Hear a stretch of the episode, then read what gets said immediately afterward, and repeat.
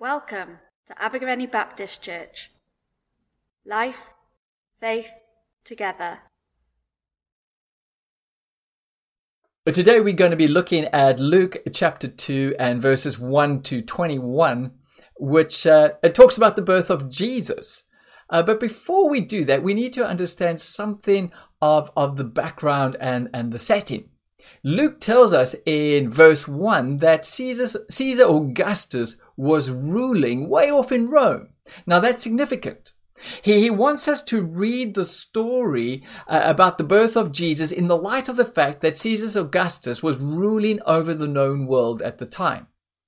Now, Caesar Augustus was the adopted son of Julius Caesar. Uh, when Julius Caesar was assassinated, Augustus, with the help of Mark Antony, defeated all the conspirators. But then Mark Antony and Augustus started fighting each other, and this led to a bloody civil war. Uh, Mark Antony sought the help of Cleopatra, the, the queen of Egypt, but Augustus managed to defeat them, and you remember how they committed suicide. After that, Augustus turned the Roman Republic into an empire, simply crushing all opposition. Then, after all this time of wars and battles, there was a great period of peace known as Pax Romana, Roman peace.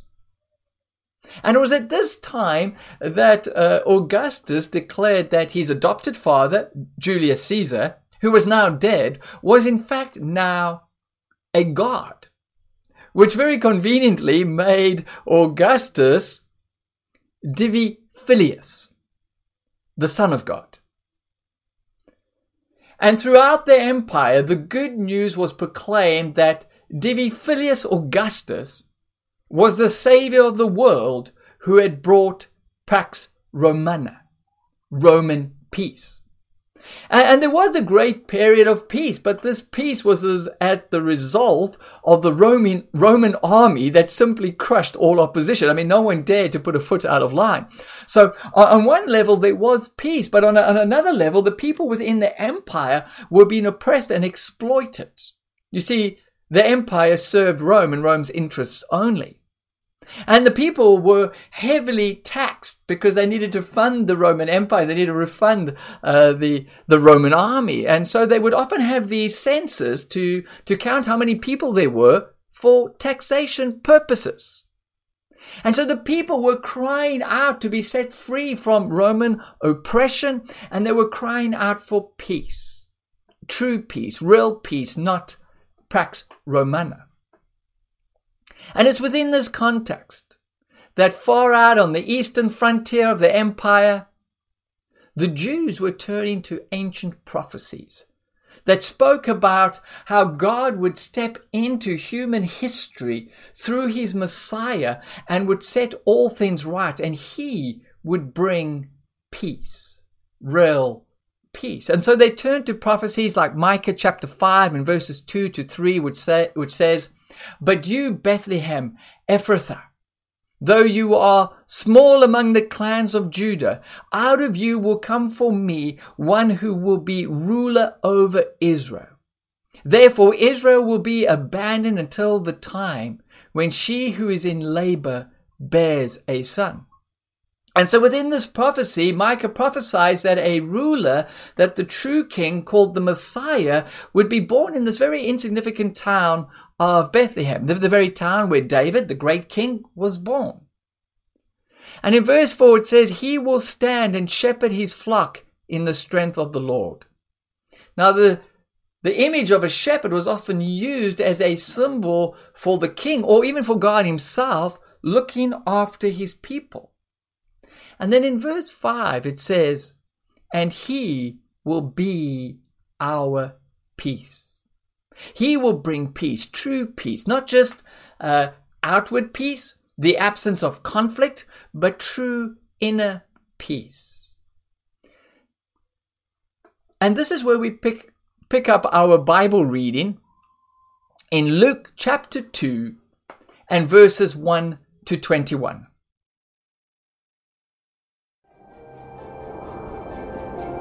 In those days, Caesar Augustus issued a decree that a census should be taken of the entire Roman world.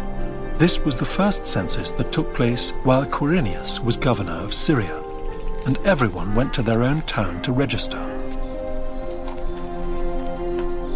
So Joseph also went up from the town of Nazareth in Galilee to Judea, to Bethlehem, town of David, because he belonged to the house and line of David.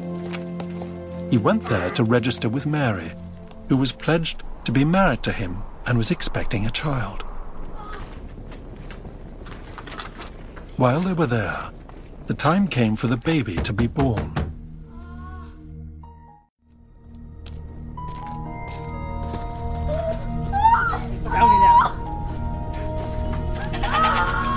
And she gave birth to her firstborn,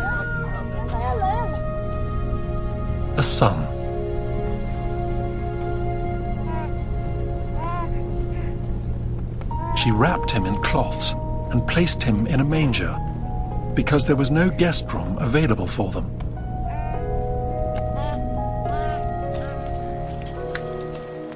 And there were shepherds living out in the fields nearby, keeping watch over their flocks at night. An angel of the Lord appeared to them, and the glory of the Lord shone around them, and they were terrified. But the angel said to them, Do not be afraid. I bring you good news that will cause great joy for all the people. Today, in the town of David, a Savior has been born to you. He is the Messiah, the Lord. This will be a sign to you. You will find a baby wrapped in cloths and lying in a manger. Suddenly, a great company of the heavenly host appeared with the angel, praising God and saying, Glory to God in the highest heaven, and on earth peace to those on whom his favor rests.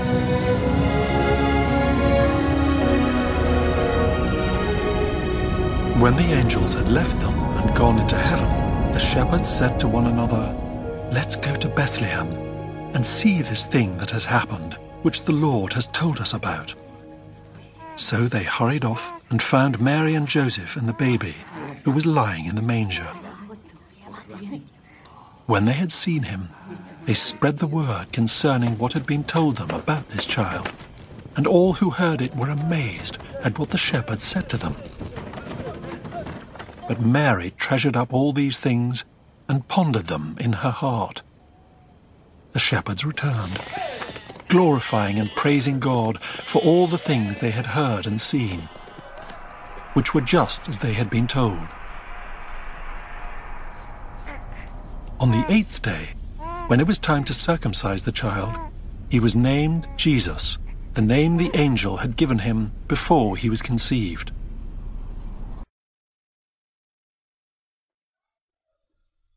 Oh, what a night! I, I, I still can't believe it.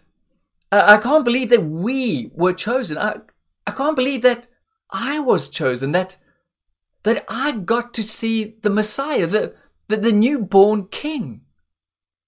You see, as shepherds, we, we normally are never included in anything. We, we kind of, well, you see, we got this bad reputation.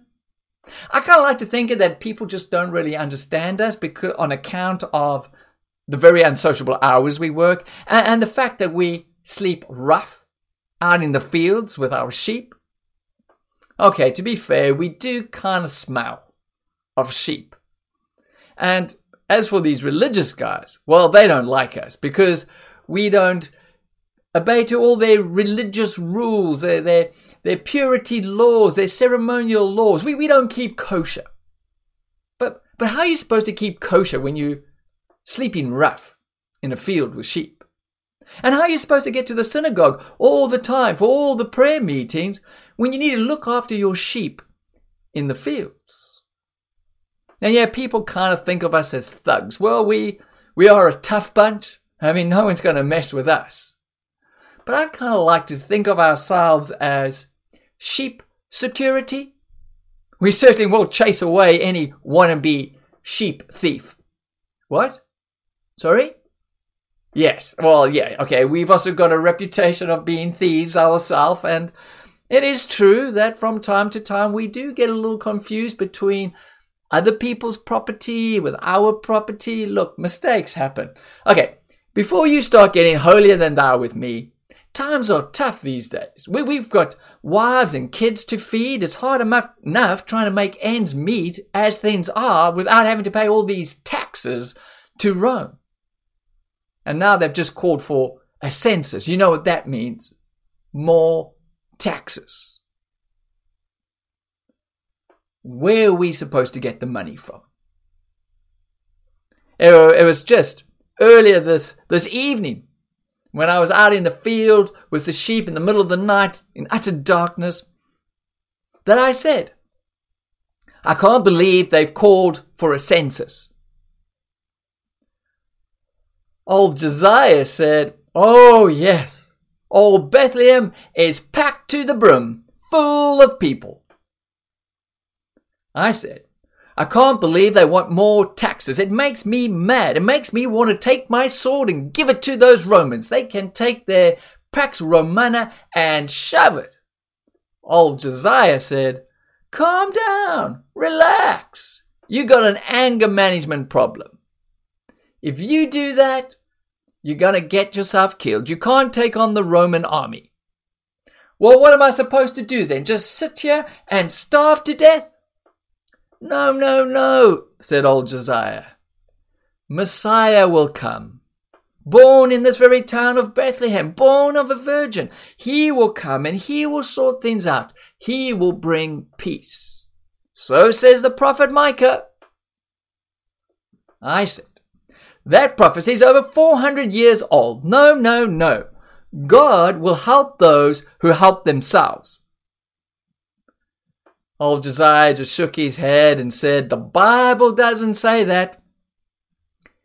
And if you go ahead and do that, you're going to get yourself killed. You can't take on the Roman army. And if you don't get yourself killed, well, then one day you're going to have to stand before God and give account of all your rebellion and give account of all your stealing and give account of all your.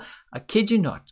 In the middle of his sentence, all of a sudden, out of nowhere, there was this blinding light and this this terrifying looking guy who who was glowing. He was like a a messenger of God, a heavenly messenger, and he, he was terrified. I was I was literally shaking. I'd never been so scared in all my life. He said, "Do not be afraid. I bring you good news. They will cause great joy for all the people." I can't tell you how relieved I was to hear that he was bringing good news because when I saw him, I thought, this is bad news for us. Why was he bringing us good news? I mean, nobody brings us good news. And he said that this was for all people? Well, I guess if it includes a bunch of smelly thugs, then it must include everyone. And he continued, he said, Today in the town of David, a Savior has been born to you. He is the Messiah, the Lord. I can remember at the time wondering, could this be true? Could the Messiah, the, the, the, the true King, be born today in the town of David? And would he be the Savior of the world? Would he be the Lord? God stepping into human history as a human? As a baby? He then said, This will be a sign to you. You will find the baby wrapped in cloths and lying in a manger. Lying in a manger? In an animal's feeding trough? Why would he be lying in an animal's feeding trough? I mean, that's odd, isn't it? the Messiah, the, the newborn king, the savior of the world, God himself, in an animal's feeding trough? Well, the next second I was totally blown away. There wasn't just one terrifying heavenly messenger, but there were thousands upon thousands of these terrifying heavenly messengers, and they were all singing, Glory to God in the highest heaven, and on earth peace to those on whom his favor rests and then suddenly they disappeared.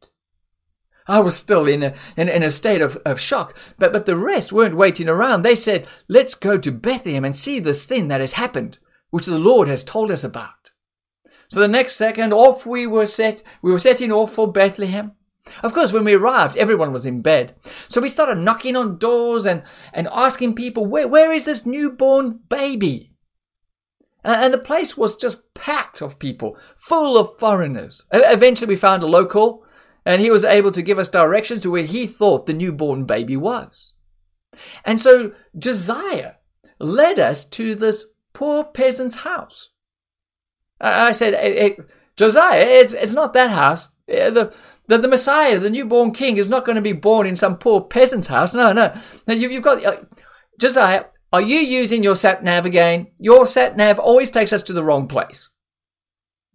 Josiah checked his sat nav and he was like, This is the place. The, the GPS coordinates say this is the place. This is the house. So in we went. And there he was, the baby, uh, lying in a, in a manger, in, in an animal's feeding trough, just as the heavenly messenger had said. I, I, couldn't believe it, but but there he was, lying in this animal's feeding trough, and, and not in the not upstairs in the normal living area, not in the guest room, but no, downstairs, where the animals normally stay. You see, in most peasants' house, the average peasant house, uh, we, we, live upstairs. Everyone lives upstairs. The living room's upstairs. The, the guest room's upstairs. And the animals live downstairs. The, the animals stay in the ground floor at night. Sure, some people might have a cave outside to look after uh, for, for the animals to stay in.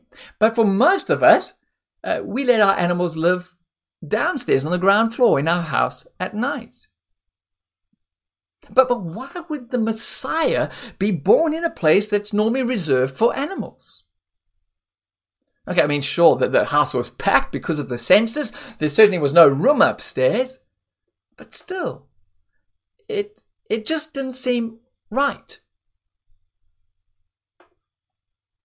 And then I heard this rumor that Mary and Joseph, the parents, they're not even married yet. What a scandal. I mean, I can just imagine the, the headline in the Bethlehem Chronicle the next morning. Newborn king's mother is a tot. I mean, what a scandal. And apparently, they're not even from Bethlehem. Apparently, they're from up north in Nazareth. And, I mean, can anything good come out of Nazareth? The only reason that they're in Bethlehem is because of the census. The only reason they and all their relatives and all these other foreigners have made the 90 mile journey all the way to Bethlehem is because of Caesar Augustus' census. That's the only reason they're in Bethlehem. At this point, old Josiah nudged me and with a smile he said, Isn't that ironic? I was like, well, what's ironic? And he said, the way God has used Augustus's census to get the Messiah to be born in Bethlehem in fulfillment of Micah's pro- uh, prophecy. I was like, what? Do you think God used Augustus like a like a puppet? Old Josiah was like, no, no, no. Augustus meant this for evil. But God has used it to bring about something good. I can remember wondering could God have done that? Could, could, could, could this be true? Well, we did find the, the baby in a feeding trough, just, just like the, just like the messenger of God said we would. It was lying there in, in the feeding trough.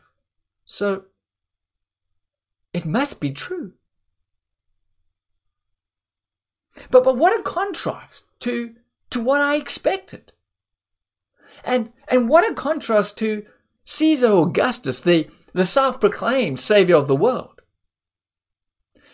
Caesar Augustus rules from Rome in his palace, in the center of the empire, while this baby is placed in an animal's feeding trough, in a poor peasant's house, in an insignificant town of Bethlehem.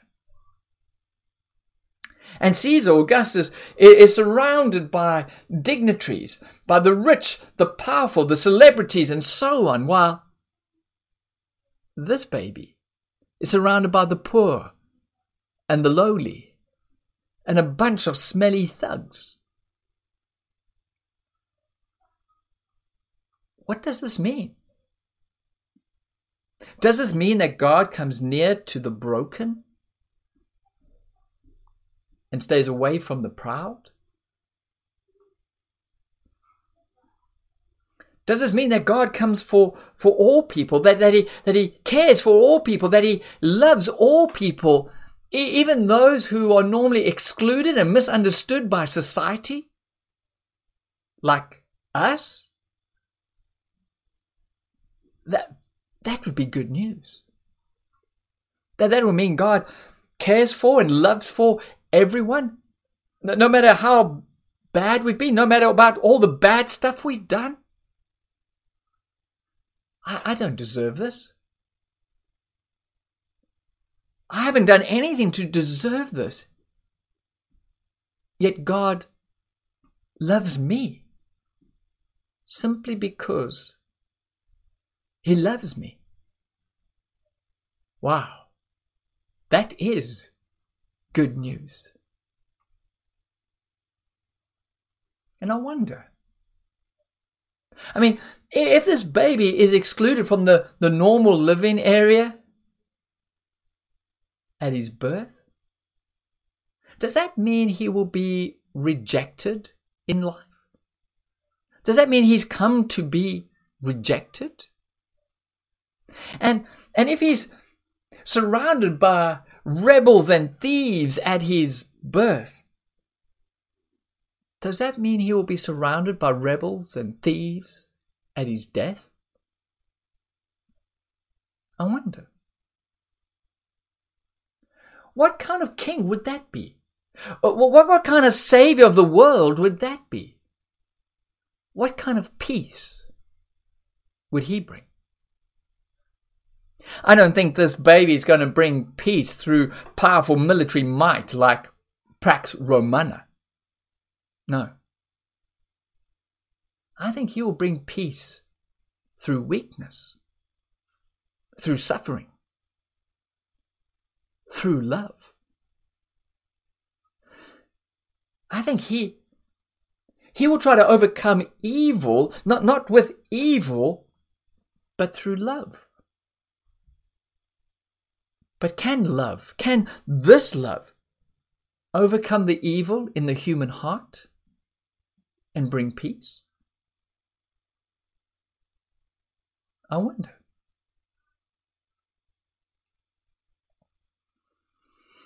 As I stood there in Bethlehem, which means the, the house of bread, gazing at this, this baby in a, in, in a feeding trough, an animal's feeding trough, I, I couldn't help but think that this baby was being offered to us as the bread of life.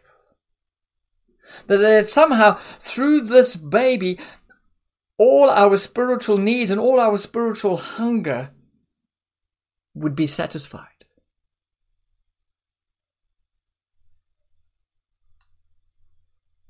I must tell you, as I, I stood there in the quietness of the night, I had the feeling that this was in some way transcendent. This was a sacred moment. And as I, I gazed at this baby, I felt at peace. Oh, oh, it was still utter darkness outside. The, the Romans were still ruling. Nothing had changed. But, but as I gazed at this baby, for the, for the first time in my whole life, I experienced a profound sense of peace, inner peace. I felt this feeling of, of being ex- forgiven, of being accepted, of being loved by God. I had this uh, overwhelming feeling that even though everything is still darkness and, and nothing has changed, I felt that everything would be okay. Have you experienced this peace? Do you know this peace? Do you want to experience this peace? Well, then gaze at the Messiah and receive his peace.